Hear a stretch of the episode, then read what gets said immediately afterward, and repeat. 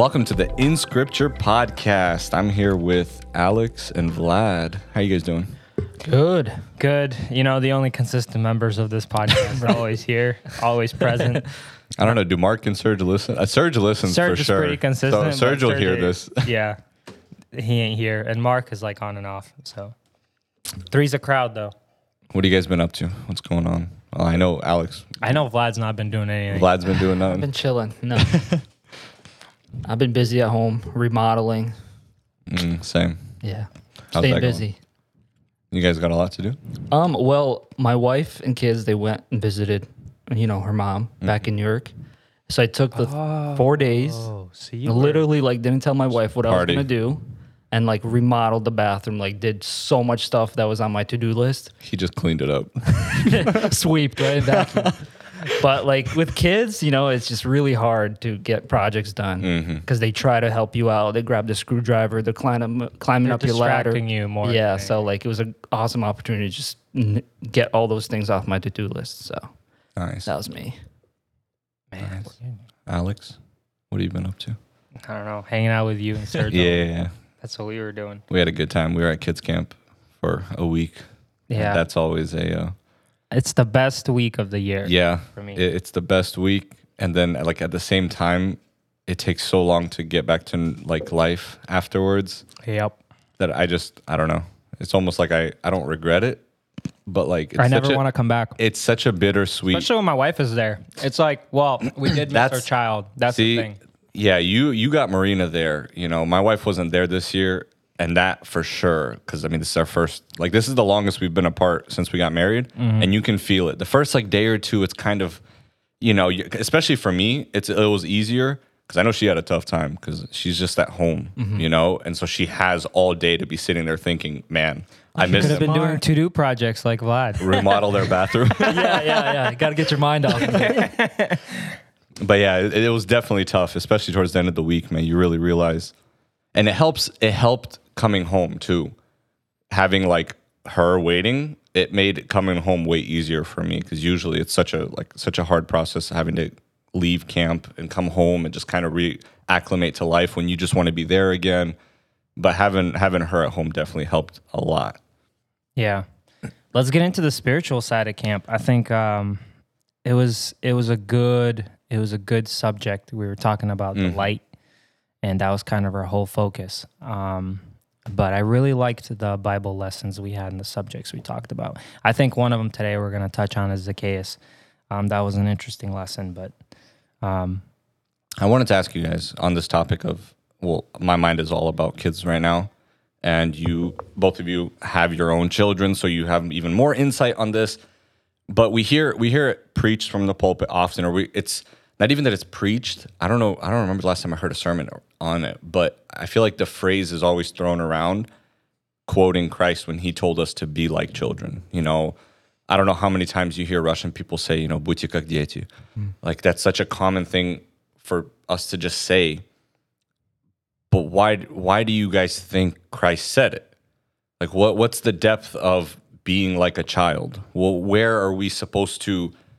Like how far do we take that? Because I mean, Alex, working with kids, there's a lot of things you're impressed by and then there's a lot of things that you're like, man, I'm so glad I'm not like a 7-year-old anymore, or 8-year-old or a 12-year-old.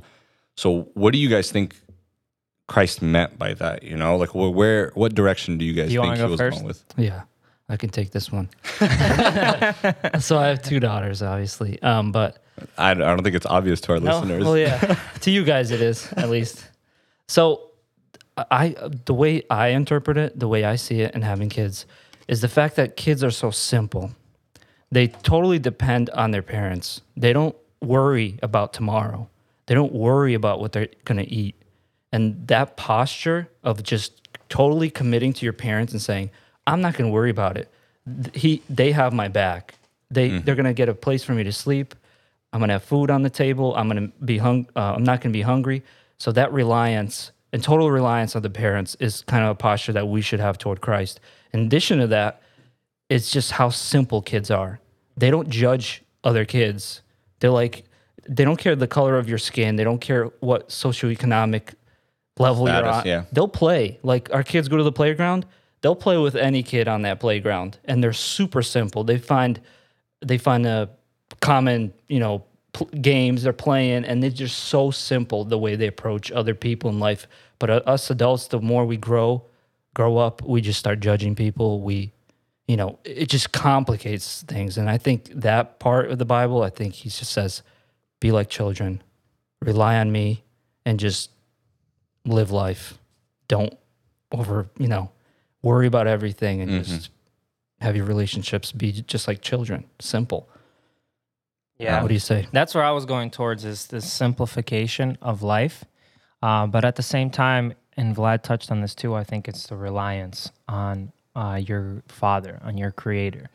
Uh, we we as adults, we grow up and we think we know a thing or two. You know, we start making these big decisions on our own, and we just don't have the simplicity of that relationship of a family with God and we don't have reliance on God as much. And that's why oftentimes we go to God when we're in trouble, when we're stuck, when something going through a trial. Our relationship with God is nonstop. But during the good times, during times where we're making big decisions in our life, we just make them sometimes with our spouse. Yeah, You know, we make the decisions with our friends, we make the decisions on our own. And it's like, well, where's God? yeah, and um, we talked about last time we're going to get into talking about wealth but last time we talked about wealth is when james was talking about that all all wealthy people make these plans right? Um, they make plans of what they're going to do tomorrow and they don't include god in it you know as if god doesn't matter as if they know exactly what's going to happen tomorrow. And that's where james was calling out those people and saying you can who are you but you're you're just a mist. Your life is a mist. You don't know what's going to happen in an hour or two and now you're making all these plans and making them without god. So i think the relationship with christ and just looking at kids like i had a moment where this kid was he just missed his dad. He's like can i borrow your phone to call my dad? And i'm like dude take it. So he took it and he like you know called his mom or his dad and he was like just wanted to say hello. Just wanted to say hi and like camp is going awesome. I'm learning so much he he for some reason he felt like there's a need for him to give his feedback to his parents about how good of a time he's having you know and i don't know if his mom told him hey you need to call me on thursday at six o'clock i doubt it he just randomly felt like hey i need to call my parents mm-hmm. so that's what i'm that's what i mean is like how often do we approach christ and we're like god i just want to just want to thank just you want to be with you. just want to be with you and thank you. And I just want to, I don't even have requests. I just want to tell you how great and amazing you are and been in my life and how good of a life I'm having. And that's simplicity right there. And that's also rely, reliance right there in my eyes, is because you know who your creator, your father is, and you're just simply addressing him. But we overcomplicate things, we overthink things, we worry, and all these things are like going on in our head. So uh, that's the long answer to a very easy question. I don't think it is an easy question though. I think it is really complicated. Biblically, it's, easy, but like explaining it. Yeah, I, you made a really interesting point about how, as adults, we we tend to only acknowledge not acknowledge God, but we only seem to er, like yearn for Him when we're having a really tough time, when things are going downhill, when when we're struggling, when we lose a job, when you know when we're just having a tough time. That's when we seem to be falling on our knees, crying to God to come help us, and we forget about Him when everything is going great. Mm-hmm. When you look at children, though, they yes they need you know they need mom and dad when things are going bad but children want attention from their parents just as much when things are going good. Like i feel like it's really common that children want adults to play with them. You know and you guys can correct me if i'm mm-hmm. wrong but at least working with kids a lot Yep. kids really love when the adult joins them in playtime. You know, even though that's the best time, there's no problems. They're playing, they're having a good time. They have all their toys, they have whatever they're whatever's going on. Everything is great. But like, I mean, think about kids camp, man. The kids, there's literally 120 of them, as if there's not enough kids to play with. Mm-hmm. But when the, when one of the adults decides to join, man, the kids lose their mind. it's just to them the idea that the person who's taking care of me is also with me even during the good times not just when they need to discipline me but when we're just having a good time playing gaga the adult is there and like the kids eyes just light up And maybe that's, you know, maybe that's what Christ was talking about, you know? Don't forget about me when you're having a good time, you know? I want to be a part of the good time just as much as I'm a part of tough times for you. That's a really good point. Yeah. I tried this new um uh this new technique of during the lesson where I did like this review, but what I would what I would do is I'd go in a circle um however the kids are sitting and I'd be like start with yesterday's lesson and give me the lesson and take turns. So it was pretty vague, but they figured it they picked it up pretty quick. You know, one kid would say like a sentence or two, next kid would continue. So it took about two or three days. That's how I began my lessons. But by, by day three and four, um, they were like, let's do the review, let's do the review. because they were all on fire to talk about what they talked about yesterday. And then one day we ended up having that rainstorm. So um, I remember the class was about an hour and a half. They were like, look, you got plenty of time. So Serge and I decided to do the class together that day.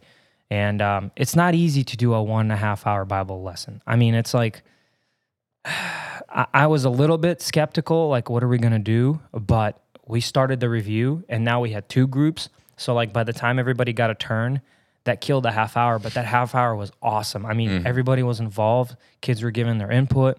Um, so basically, that was one pretty cool thing I got out of the camp. Is um, the more you involve kids in your lesson, and the more you let them speak, because they don't get to speak about Bible that much. Um, they don't get quizzed on it as much. They should be, you know, but you know, it's so like everybody's parents probably busy doing stuff. It's like, how often do you actually ask a kid his opinion on what this verse means? They very rarely get asked, but when you give them that opportunity, they start speaking about it, and they- they liked it. So that was like a cool thing is like starting introduce them to the fact that you need to talk about the Bible. You know, your your thoughts matter about the Bible, and they matter to other people. And if you never talk about it, how are you going to talk about it with somebody who doesn't know Christ? So that was one pretty cool thing that um, got out of it. Uh, it's interesting. The context to that whole be like children starts with the disciples approaching Christ. This is written in Matthew chapter 18. It says, uh, verse 1, I'm just going to read the first verse. At that time, the disciples came to Jesus saying, Who then is the greatest in the kingdom of heaven? And you think, you're like, man, how, how like, how does Christ take that question And pivot. and pivot to be like a child. Mm-hmm. Mm-hmm. That's so counter to that. But it, you, the more you think about it, the more you're like, man, that makes sense because that's what adults do.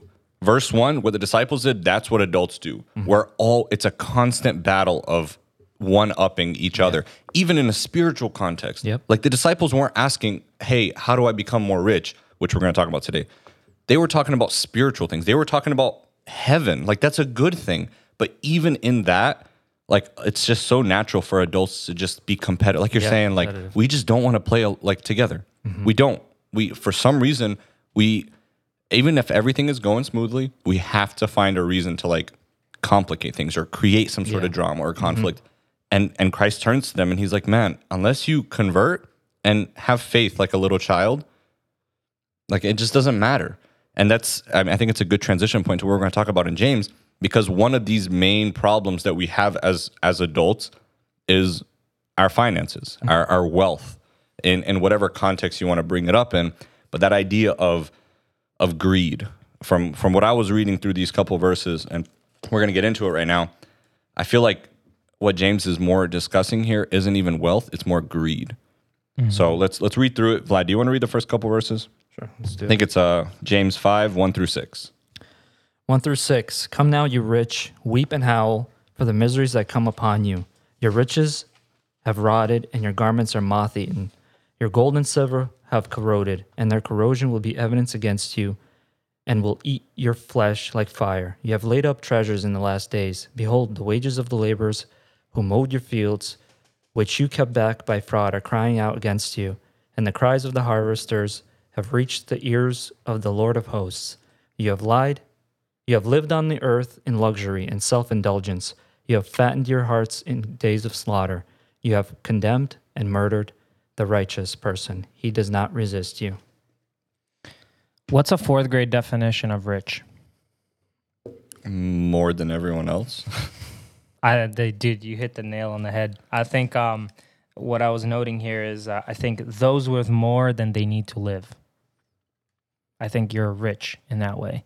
Um, If your again, it basic doesn't have to be- necessities are it doesn't met. have to be Anything money. It could be you have more than you need to survive. You're considered rich. So um, I was kind of just thinking about that, like because because James doesn't necessarily here talk about he's not condemning you for being rich. He he's more of focusing on that your um, resources and the things you have, the wealth you do have, you're not using it properly according to Scripture, according to God. You're using it improperly, more for your self self indulgence and self growth. And um, I don't know. I was I was reading this too, and I, and he paints like this this this kind of this description of what it is a wealthy person is oftentimes and he like uses these keywords you know when he in verse we're not at verse six yet but when he like calls calls you um, calls the rich or sorry verse five when he calls the rich like the fattened cattle you know it's like you're taking in so much and you're indulging yourself with riches so much. And all you're doing is just setting yourself up for divine judgment because you're going to be like that fat cattle that's brought forth as you know it's just like this these vivid descriptions. Is james has just got this vocabulary that makes you really think. Yeah. So, like every single comment I start with, with every James chapter, seems to be going back to the last chapter. Because I feel like mm-hmm. it almost blends in. Every little chapter is divided, but everything kind of flows together. Yes. Do you guys remember chapter four? We talked about God opposes the proud, mm-hmm. but gives grace to the humble. We talked about God. It was, James was talking about humility, how you have to lower yourself, and then boasting about tomorrow, where people were saying we'll go to tomorrow, we will do business, we'll come back, we'll do this. There's reliance on themselves, and then we jump into five. It says, "Come now, you're rich, weep and howl, for your miseries have come upon you." And he's just reminding us of the humility we need to have. That it's the idea is the rich person, the, the one who is rich, he's very independent, right? He doesn't really need God in those, and he's very attached to his wealth. It's for a rich person, it's very easy to be attached to his wealth, to the material resources, and be independent and have a, you know, hard time with humility. Would you guys agree? Yeah, I mean, it, gives them like a, a false sense of self confidence. Mm-hmm. They they well because this world is built in a way that money money does matter. You know, you do need some sort of money in this life. You need to you need to eat. You need to feed your children. You need to be able to put clothes on on your back, on your children's back. Like money to a certain extent is important.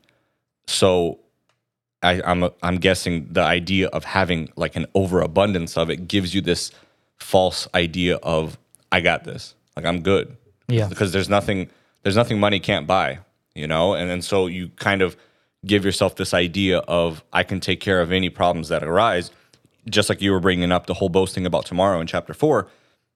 If you have enough money to solve any problem with a with a check, then yeah, like you're thinking, what's the worst that can happen tomorrow? N- The worst thing that can happen, I can I can pay it off. You know, Right. so you you get this false sense of I got it. I can take care of this. God. And and of course, just like we were talking about at the beginning about children, you know, times are good because you have enough money to to fatten your heart, like Losho was bringing up in verse five. You have enough money to basically buy your happiness, quote unquote. Mm-hmm. So yeah, of course, you don't really need God anymore, at least as we see, because in verse one he says, um, "Come now, you rich, and weep and howl, for your miseries are coming upon you." That's what I wanted to ask you guys. What miseries? If if you are all, if you are rich and if you have nothing to worry about, what miseries is James bringing up here? He's talking about the end because like they they can they're rich now. They're abusing the other people under them. They're they're having reliance on um, you know their riches, garments are moth eaten. The gold and silver is corroded. He's saying you guys are relying on this wealth, but your end is thinking it's going to last forever It could be that. but it's not he's that's what he's saying he's saying but there is a divine judgment coming Right. you're not getting ready all you're Right. doing is stuffing yourself with just more of luxuries and pleasure Right. You're you're independent. You're living independent of God. You have no humility. Mm-hmm. and wealth and riches are an obstacle to the kingdom. And I think I think uh, aside from James, if we can even do that here, but I'll go aside from James. I think um, the things that the problems that rich people have are oftentimes family, and oftentimes you know the personal collection connections with people. Like they can't they can't even get a normal marriage most of the time because the person that's with them is with them because they have money, right? So these little things start creeping up in their life. Now their child, you know, goes to this super wealthy school. Um, he can't. The child can't just go somewhere else to where normal kids go. Now he's gonna have friends who have the same standards as their parents. So now you're in a society of like wealth, and that separates you from normal, you know, normal beings. So you have these problems come up, and I think some serious family issues oftentimes arise with wealth, with uh, riches, um, because those little James like puts rich people that they have these uh, this character and this mindset that needs to change. That's what he's saying. I think he's talking to the rich people that do go to church, that do serve God, that even do uh, show repentance, and they want to serve God and, and show this.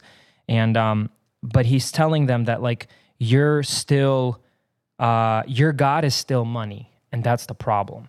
That's the problem. You need to stop having that as your money. And I obviously not my words. This is like a you know, highly educated theologian sentence here, but it's it's said that um, their real mission is that God is money, and they're for prostituting the goodness and generosity of God. So like that's like a kind of like this, you know, term that what they're doing is taking the generosity that God gave them, and they're just just using it for their own self indulgence. Yeah. And you brought up a good point, and we keep bringing this up because it is a very important point. James is writing this to believers. Yep. Like I think that's really important for us to remember. This is not being written to a bunch of secular people who don't believe in Yes. Christ. This is not for Cardi B or He's for- writing this to people who already I mean, I quote unquote have the faith or at least they they know of Christ. Like at this time and place, these were people who could be called Christians. So he's writing this to Christians and I think you're 100% right that because the problem isn't necessarily the money, it's not the wealth. The problem is their what heart they're doing, their heart. that their heart is built upon that dollar bill. Yep. And and I love verse three. He kind of ends it off with, uh, "Your gold and silver are corroded." Uh, not verse three. Yeah, yeah. The end of verse three. You have heaped up treasure in the last days. Like maybe he. Uh, to me, it's like he's creating this like image of just a pile of gold, but then this person's just laying there and in their deathbed, and it's like this contrast of okay, so you have a pile of treasure, but you're dying. Yep. What's the point?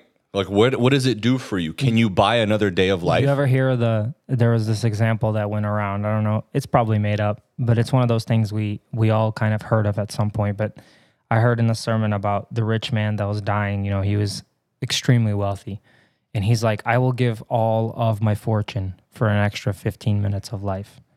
But nobody, nobody can give that to him. Nobody. You can put a any dollar amount, and to to give you 15 more minutes to be on Earth with your family when it's your time to go, who can provide that for you? Nobody. And that's the sad reality you realize when you focus your whole life on your riches and wealth and just just pushing forward your life. You you're not in connection with God and he's the only one that could give you life. So, Yeah, and the scripture is full of passages warning to the rich. Right? Um, it's hard for a rich to enter through the eye of. It's easier for a camel to go through the eye of a of a needle, needle. than a mm-hmm. rich man to enter into the kingdom. Or First Timothy six ten, for the love of money is the root of all evil. Mm-hmm. So, like literally, there's not a sin that a person will not commit for wealth and money. Mm-hmm. Right? People will go great lengths you know, to to acquire money because it's their idol, like it's their god, like you were saying, Alex. So that that's kind of the. I, I mean, I read it here, and you said this might be written to Christians. It could also be written to non to, to non Christians, where it brings up the rich. This is just my interpretation how I read it. Um, it's talking about the rich, and it says that they were mistreating their laborers, right? They mowed their fields, and then goes into in the next passage, in the next section, it's going to talk about patience and suffering. So, it could be interpreted both ways. And that's the thing. You you hear the eye of the needle story, but as Zacchaeus, we learned about him at camp. We talked about him with the kids, and my message was, um, I remember we talked about morning prayer too. You know, Jesus just just right before the parable, or just right before Zacchaeus happening, he talked about um, that the rich. Um, it's not impossible with God for the rich to meet God Right. it, it's possible. Anything with God is possible. And, and as soon as Jesus talked about that, there you go. Zacchaeus came along, and he was um, he He's was a he was a you know the master tax collector, chief tax collector, very wealthy person, and it showed everybody that a wealthy person. It's not the wealth; it's the heart. It's the heart. Yeah, i- he had the drive to meet Jesus. He went and met Jesus, and at that point, his money meant not much to him because he gave away Right. uh, such a big portion of it to others. So money didn't have that value of importance. Right. Jesus was his value of importance, right? So it is possible. It is possible. It's not like a thing where oh, it's it's impossible for a rich man. So what's the remedy? I think you already said it. Uh, for remedy for what? If not to be trusting in your wealth. Oh, You said it in your sentence. yeah. Well, probably just putting that value on on money, like how You, what did Zacchaeus do? He gave it away. gave it away. Yeah, like generosity, I think that's the antidote to trusting in money and the love of money. Because, like you said, there's nothing wrong about being rich. Mm-hmm. Absolutely nothing wrong. There's plenty of people in the Bible that were rich. Like you said, Zacchaeus, Joseph of Arimathea, right? There's Abraham was rich. There's a lot of Solomon. people. Solomon, yeah. So, I guess Solomon was kind of rich. had a gold little temple. bit. I mean, Yeah. So uh, I think the lesson that I get out of it is that money isn't evil, rich isn't isn't evil. It's just we need to have a light touch on our wealth. That we don't shouldn't be attached to it. We shouldn't be living for it. And if we lose it, you know, like Job, everything was taken away. God gives, God takes away.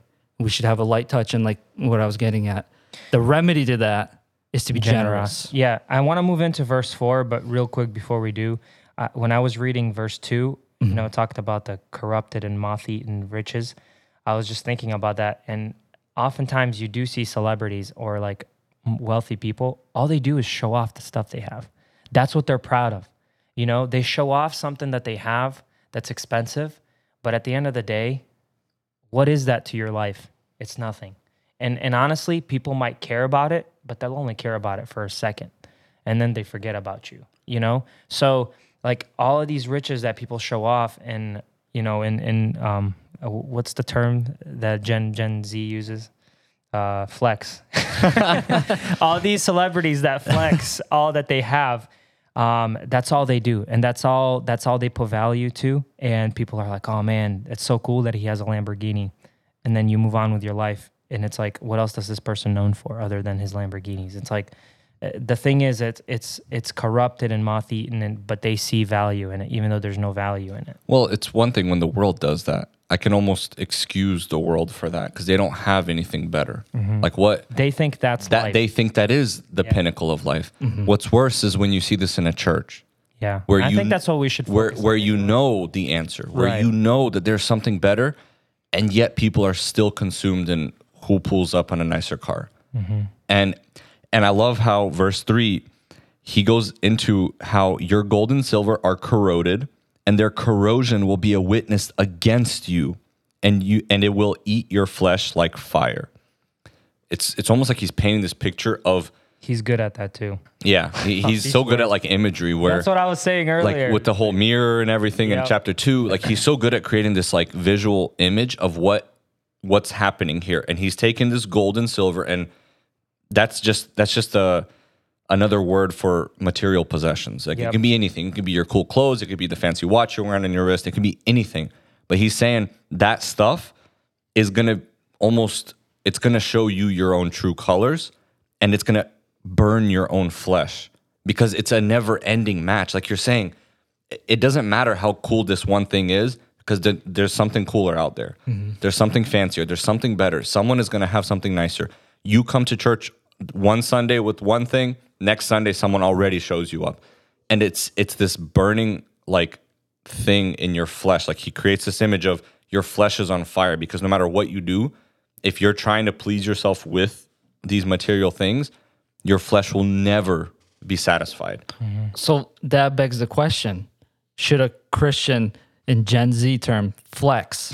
Should we? No. Should we, as a Christian, should we be showing off ever No. No, about what we have, our car, our job, No. how much we make, no. how many, how our bu- successful our business? You can is? humbly have nice things. You truly can. Yeah, and if you are nobody's- truly humble, you're not gonna want to show. off Nobody's things. telling you to go live in a in a box, you know? Like nobody's saying that you need to just completely throw away your life and all your possessions and everything.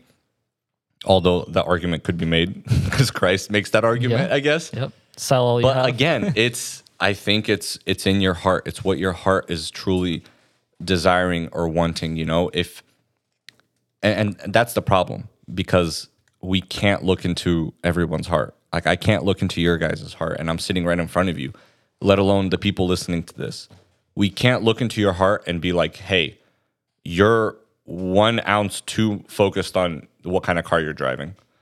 I can't say that. Like I can't. I can maybe in like look at someone, but even then, now I'm judging them. You know, and that, that's already a whole other topic. Mm-hmm. It's really a personal thing that you have to look into into your own heart and just realize what are my priorities. You know, do I really care about the kind of house I live in, or the kind of car I'm driving, or you know, the clothes on my back? Is it is it that much of a priority where I can't like I feel uncomfortable because I don't think that I'm wearing nice enough clothes or or that person I look down on them because they're not wearing nice enough clothes. These are all things that we just you kind of have to be the judge of it for yourself and you have to be brutally honest with yourself Yep. about am I actually doing that? James brings up a couple uh, I think it's chapter 3 where he talks about how like the rich man enters and a poor man enters and you show favoritism towards the rich man right. that's a very common th- we talked about how that's a very common thing in the church that you do show favoritism based on how someone's dressed that alone is already you acting like one of these rich men Yep. And it's um I think an easy way to catch yourself. And um just speaking for myself, but if you have to tell somebody about a nice thing that you have, think why you're doing that. It's like why do you have to tell your um social media followers about what you just bought? Or eight. You know?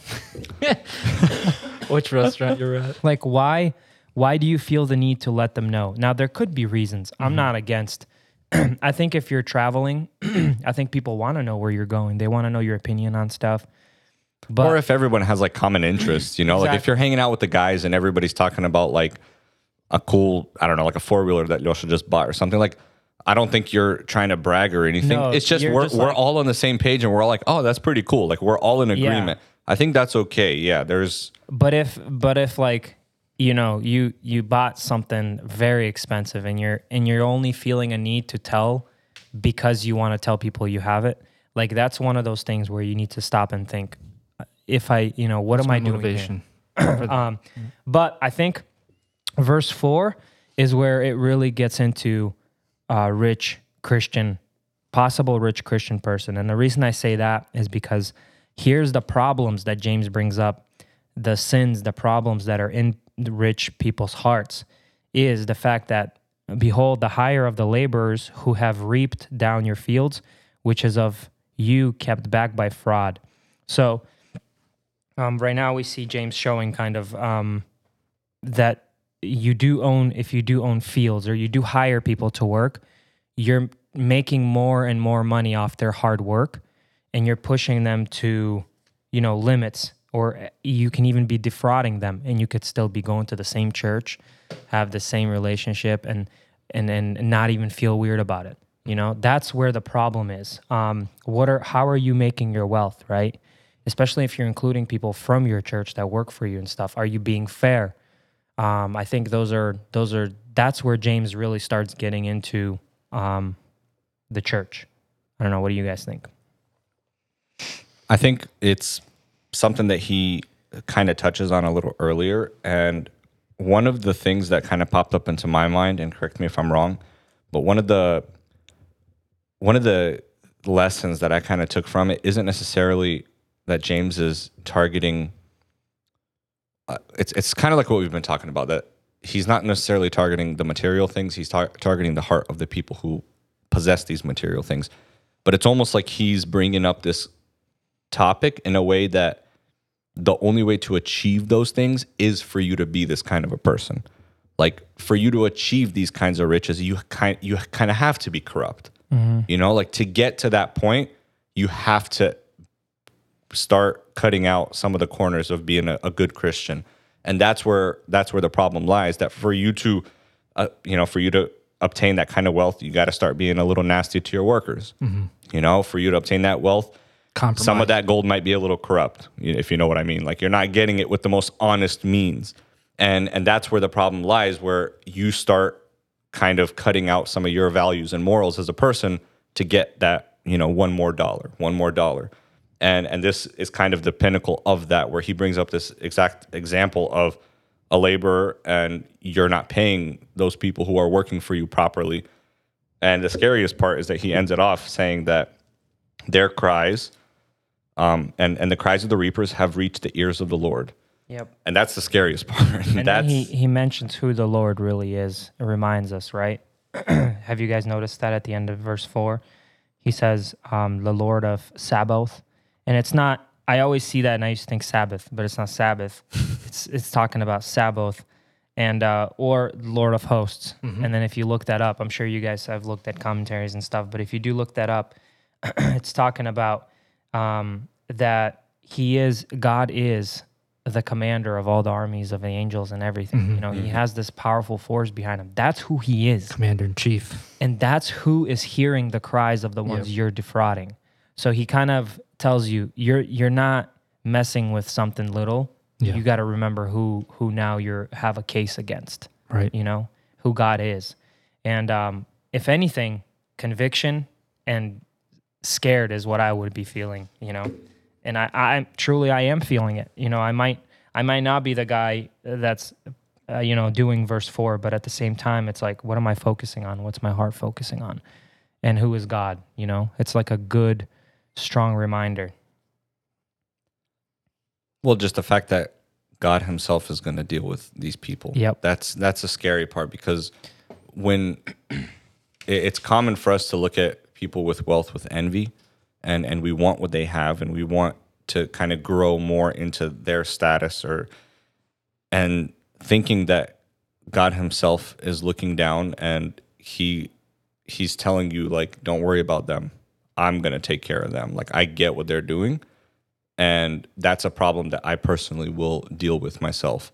That's that's where it's it's really scary, and it's scary because we keep bringing we're bringing up all these examples of how we can be that person, but now we're bringing up the point that God's going to deal with that person. Yeah. So now, like, w- w- am I that person? Because I don't want I don't want to have to be the one who has to face God when He's looking at me, asking me why you know why wasn't I fair? Mm-hmm. Why was I prioritizing menial things when there's people starving on this planet? You know, I don't want to be the one to have to face Him and explain myself because I don't really have a good reason to be prideful in my own wealth. And he kind of continues in verse five, um, talking about ye have lived in pleasure on earth, and ye and uh, been wanton.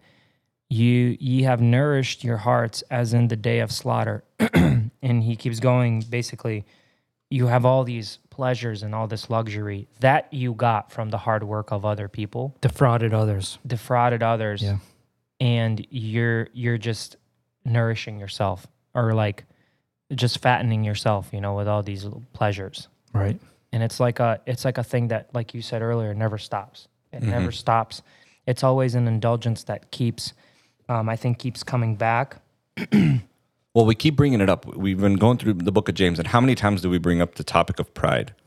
How that's you know that's like the core sin that humans have to deal with. We talked about it, I think, last episode or the episode before about how the very first sin ever committed Yeah. Was was pride.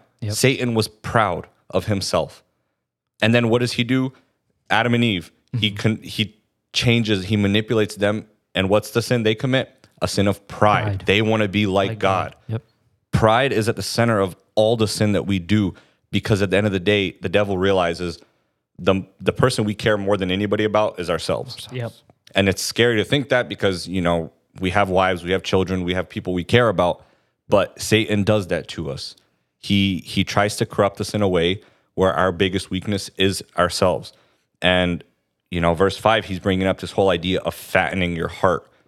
You know, he, he's, again, I don't think he's talking about wealth. I think he's talking about greed, about how hungry our heart is to serve ourselves, to feed ourselves, to acknowledge ourselves, whether it's to whether it's through popularity, whether it's through money, whether it's through material possessions, whatever the case may be, this this wanting to feed our own ego is really what's the problem here. Yeah. That's that's the issue that we're dealing with.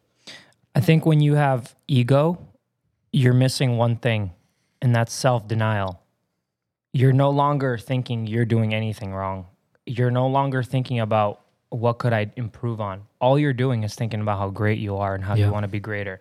When you don't have self denial, that that grows inside of you, and when it becomes out of control, that's when you end up being that fattened calf. All you're doing is is filling yourself, filling yourself, and you have no self denial, you have no self correction, you have no, um, you're just so proud of everything you have and everything you've done. I've done this. Yeah. I, you know, I've started down here, and now I'm up here, and it's like, look, look what I have done. You don't, you don't look for God. You don't look for God at all. And that's why humility is such a such a important counter topic in the Bible. I mean, how many times do we read about humility? It's such a common like discussion point because it's such and because pride is such an issue, the opposite of pride would also be really popular in the Bible because that's mm-hmm. that's the solution to pride, humility. Like you said, the solution to greed, like financial greed, what is it? Humble yourselves and instead of obtaining riches, Generous. give riches. Be generous. The opposite of of wanting to bring your own image up is to raise other people's images up. That's that humility is what helps you fight that pride. It's what helps you try to learn how how rewarding life can be when you decide to humble yourself and actually help others around you as opposed to just helping yourself. Well said. Yeah, and verse six is kind of like a, uh, I don't know, it kind of touched me too in a way because it talks about ye, ye have condemned and killed the just, and he does not resist you. Uh, or sorry, and he yeah, and he does not resist you. So when you're wealthy and in power, he's talking about that those people that did have the wealth and power, they now have uh, whether it's has to do with courts, you know, whether they work through the courts, but they have actually committed murder, you know, judicially or through law, uh, because people were getting in their way. And I mean, we see that today. Easily see that today. You know, the people that have a lot of wealth, a lot of power, if they don't like your voice, they will shut you up. It is not difficult for them, you know? And you read all these stories, and people are always skeptical. You know, was it a suicide? Was it really a suicide? you know, the cameras just happen to be off during that hour. And it's like, people are not dumb. We all know things happen. Um, and, and that's the thing. It's like it's so evident today. It's so evident today, and that's what comes with a lot of wealth is a lot of power. And when you have a lot of power, like I mentioned earlier, there's no self-reflection at all. You're just focused in on having more power. Because here's the question I always ask: is like, when you have all the money, what are you gonna want next? Because you're gonna want some Power. You're gonna want more power. I think also you're gonna want more control. Mm-hmm. If you can control somebody's life, that's that's another drive that you're going to strive towards you know controlling people's lives because you don't care about money anymore that's not an issue in your life so it's like a slippery slope Yep. you know it's very very riches dangerous. lead like I, I kind of feel like the riches lead to this when you start at the bottom you acquire more you acquire more you acquire more. And then gets to that point it's just like a slippery slope down to power control and everything else. The root of all evil is the love of money. Where you love it it's your idol. And day and night you think about how can i acquire more? How can i acquire and more? you could be in a church and your god could be money. Yeah absolutely. so that's what james is trying to say here is um it's a warning to us. I mean, we're young, we're still, you know, aspiring, we're still trying to figure out our careers, where we want to go, we want to support our families, and those are all good motivations. Mm-hmm. But it's always a good reminder for us to stop and say, why do I want that? And like we need to humble ourselves and know that God is in control, that He will provide for us.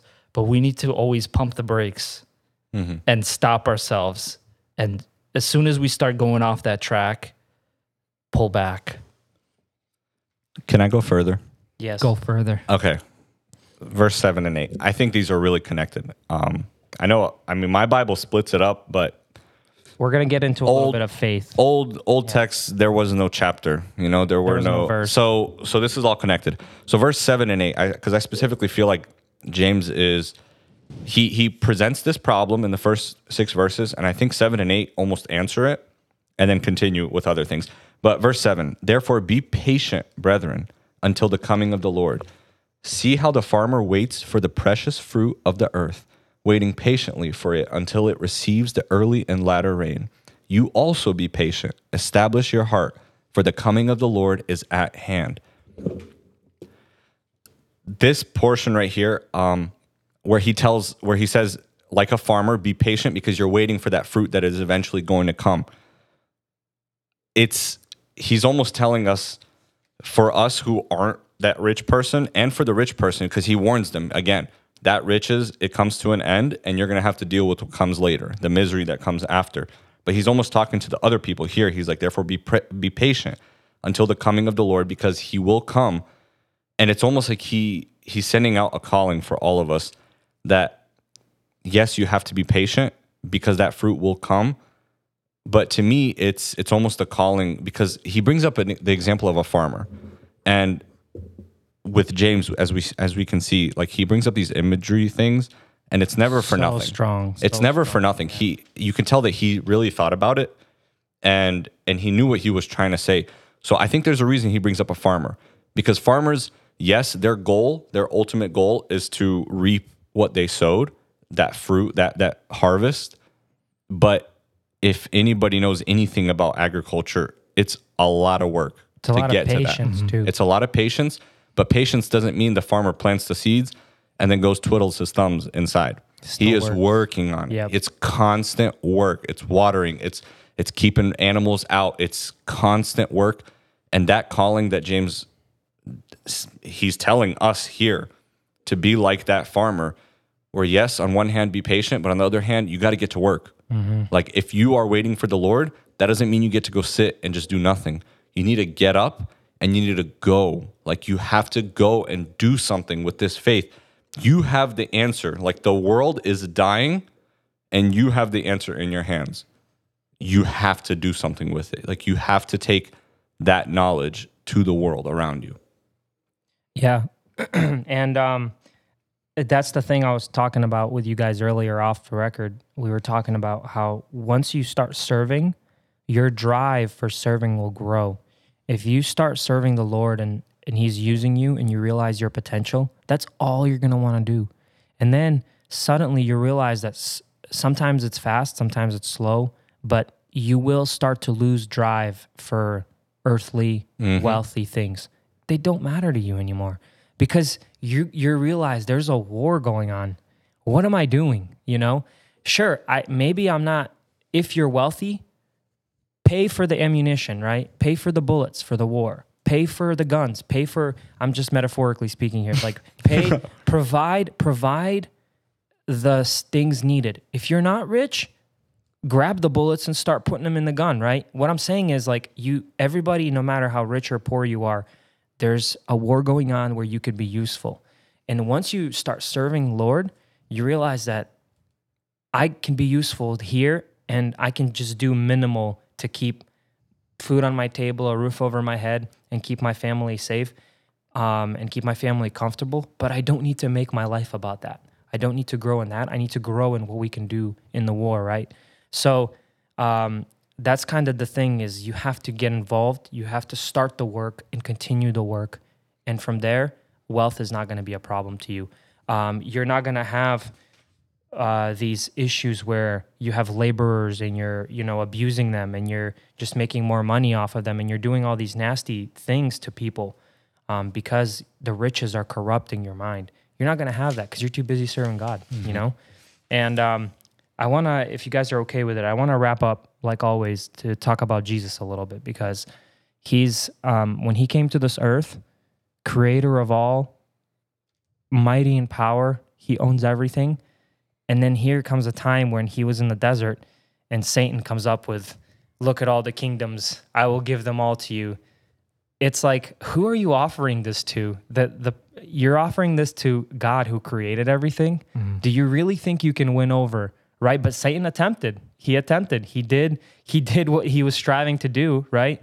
But my point being is Jesus came here as what? Uh, I have it in my notes here. He came here as um, he willingly relinquished his eternal riches, or he came here becoming poor, right? He came here to be a lowly, humble servant.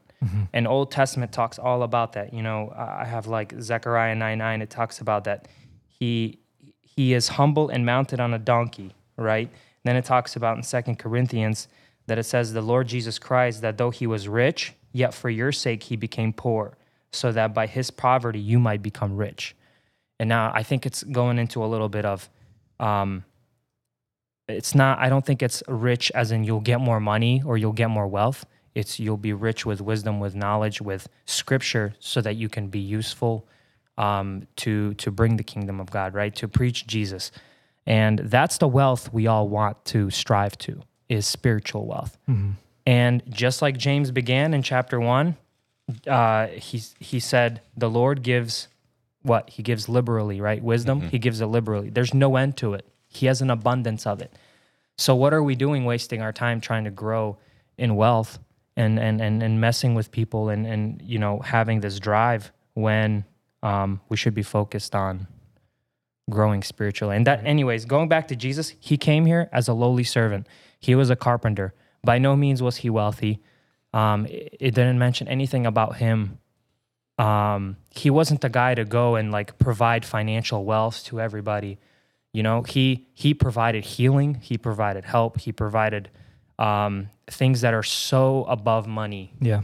that It just reminds me of Matthew, um, Sermon on the Mount. Blessed are the poor in spirit, where that is needs to be our po- posture, that we are humbled and Yeah. poor, relying on God, yeah, not our riches. stay away from prosperity preachers that that are always saying God wants to make you wealthy and uh, successful in this life. No, God wants to give you God wants to give you wisdom, spiritual wisdom and knowledge in his word and fill you with that. He's not he doesn't want to fill you with money. Now, obviously speaking, I think if you work hard, God blesses you, you might have an abundance. Use it for him, you know? He doesn't need your money, but other people might need it to survive. So he can use you, you know, to to further pay for things or, or do something. So, like I was saying earlier, uh, there's a war going on, and everybody can be useful. Um, and no matter what you have, use it for the war. But if you use it on yourself, you're going nowhere. All that you're buying is this corrupted, moth-eaten stuff that's gonna go away. You know, все сгорит. Translation. Everything will burn, as the Slavic community likes to say. True, but just true. you Amen. guys, I, guys I got like anything to that. add? That was good. That was very good. it's it's anytime we wrap up with Jesus is just so amazing because he fulfills everything. You know, he does everything so right, and he he was so ahead of everything that no matter what you read in any of the gospels, Jesus just fulfilled them easily, and we can just read about it and be like, he was the right, he did the right thing, and this is what he did. This is what we should this strive. the to do. example. And it's just one. This is just one of those topics that are so like contrasting. It's so easy to put Jesus, put me, and I can clearly see that I am not good enough. Like mm-hmm. w- specifically when it comes to my wealth, and you know, and I know I have too much of things. You know, and that's that's where this topic really is really hard because we all struggle with this 100%. This is something that we all deal with on on a daily basis probably. And again like I was saying earlier it's hard for you can't I can't just sit here and give you an answer. Like you have to have exactly this amount of stuff. Anything more and it's that's it. It's a sin. Anything less it's not a sin. There's no answer. The answer is be more generous. Be more like Christ. You know try harder to be a nicer person and and that's not really quantifiable. It's just something that we have to strive towards. Just like Christ, he set that ultimate example. And I think you brought up a great point, Dosha, that I think the way to get to this point is to just serve. Mm-hmm. Start serving almost I don't I don't know if it's okay to say like force yourself into ministry, start fighting for people's souls and and I think Christ will give you the the clarity to look at wealth and riches and all these materialistic things and he'll show you that fighting for someone's life is so much more valuable. Like it's so much more than all the riches in this world. And and it's one of those things that you just you won't see that unless you're in that. And you have to force yourself you have to push yourself you have to keep reading scripture. That's that's a really important one that you have to you have to keep reading about Christ, about all the amazing things he did, about all the times where he rejected a, a safer, maybe more wealthy life for the people who he cared about. And Yeah. that's And all we can do is just try our best to to be more like him every day. back to Jesus. He came, he was God, uh, 100% God, 100% man, right? So he came to this earth. He had the power to have the wealth and everything, but he chose to come as a lowly babe. He chose to be a carpenter. He chose to be a ser- to serve, not to be served. He took Yep. the lowly place. Yep. And- rightfully so. Makes sense. Yeah, and it just reminds me and encourages me. It's uh, the Bible says, "Seek first the kingdom of God." Yep. If you seek first God, everything else will fall in its place. But if we're focused on riches and how to hustle, how to start that business, how to do, how, you know, how to make it in life, and that's our focus, God might look at us and say, "You don't, you can't have wealth with that kind of heart. I can't give you more money." If you focus on God and your and your heart is totally on Him, maybe He will provide you riches because your heart is not attached to those riches. There's a there's a saying. One of the we were talking to one of the brothers from church who's a deacon. but He was ta- talking about something. Mark and I were talking at you, Mark, other Mark, and he's like, um, you strive for something, and you're like, I see the light at the end of the tunnel. You know, you could be so wealthy, and you could be like, I'm almost there. I'm almost there. I'm almost CEO.